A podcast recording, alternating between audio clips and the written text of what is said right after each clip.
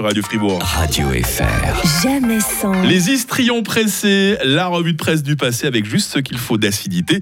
Bonjour Sylvain Grangier. Oui, bonjour, nous sommes le 3 novembre, journée mondiale de la gentillesse. Ah. Oui, parce que les gens gentils sont en meilleure santé. Alors cette fois, je vais faire une chronique toute gentille, remplie de douceur, de volupté et de chocolat 67% plus cher.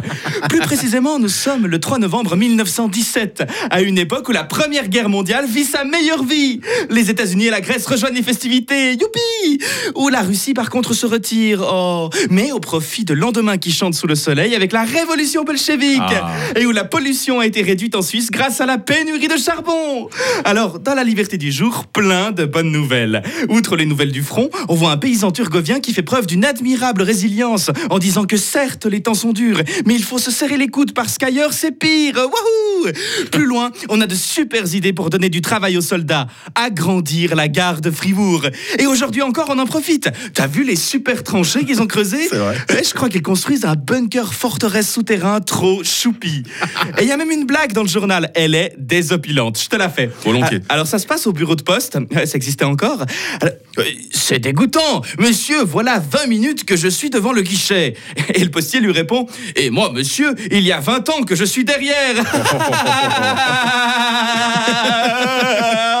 Ah, JPP, Mike, stop, c'en est trop. Je crois que j'ai chopé le diabète juste en disant toutes ces mieleries. Vas-y, envoie la pub. Pour avoir chaud, fermez les jointures à vos portes et fenêtres avec mes bourrelets. Grand choix de bourrelets en magasin. Posage de bourrelets sur demande. Ah non, ça suffit maintenant. Euh, Monsieur Castella, qu'est-ce qui vous arrive? Bourrelet, la grosse cope. Je vois très bien vous voulez en venir. Euh, Mais non, enfin, il s'agit de tissus rembourrés pour éviter les courants d'air. Ah, Bourrelet Bop, tapissier décorateur à la rue du Tir. Ah, on va tirer des jeux. non, on tisse des jutes. Ah, Après ces 20 secondes de pub, ça va mieux Sylvain? Ouais, ouais, carrément. Non, mais Ah. moi, évoquer les frasques alcoolifères de Didi Castella, ça me fait toujours l'effet d'Armontan. Oh non.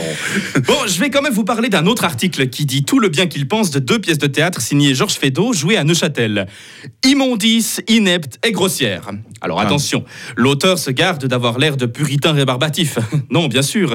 Ou je suis pas puritain, mais la gaudriole, c'est un peu osé quand même. Variation du célèbre. Oh, je suis pas raciste, mais, Mais- quand même, ces étrangers, c'est à cause de le réchauffement climatique. Ou encore. Oh, je suis pas impatient, mais cette gare de Lausanne, ça commence à faire long quand même. Ce à quoi on répond Oh, non, c'est pas qu'on s'en fout de la Suisse romande, mais c'est où Lausanne? Bref, au théâtre qu'on qualifie d'immoral depuis des siècles, le journaliste préfère le cinématographe. Parce que là, la police veille. Yes, trop bien la censure. Grâce au film, les spectateurs apprennent les bonnes manières. Et même les jeunes apprennent à bien s'habiller. Le cinématographe est un facteur de civilisation, comprenant ainsi que si l'art imite la vie, très souvent c'est la vie qui imite l'art. Au foutre ciel, ça me reprend. Vite, allez, le dicton du jour pour m'exorciser. Allons-y. Si trouille il y avait, cinéma que des navets, aussi courge à toute allure, à goût et terroir, me mettre une piture. Oh bravo, bravo. Juste une expression complètement de saison. Merci Sylvain Grangier, les histrions pressés. Bon week-end à toi. Mais pareillement, merci. Radio FR. Jamais sans. Les best-of tout au long du week-end. Voici Laurie.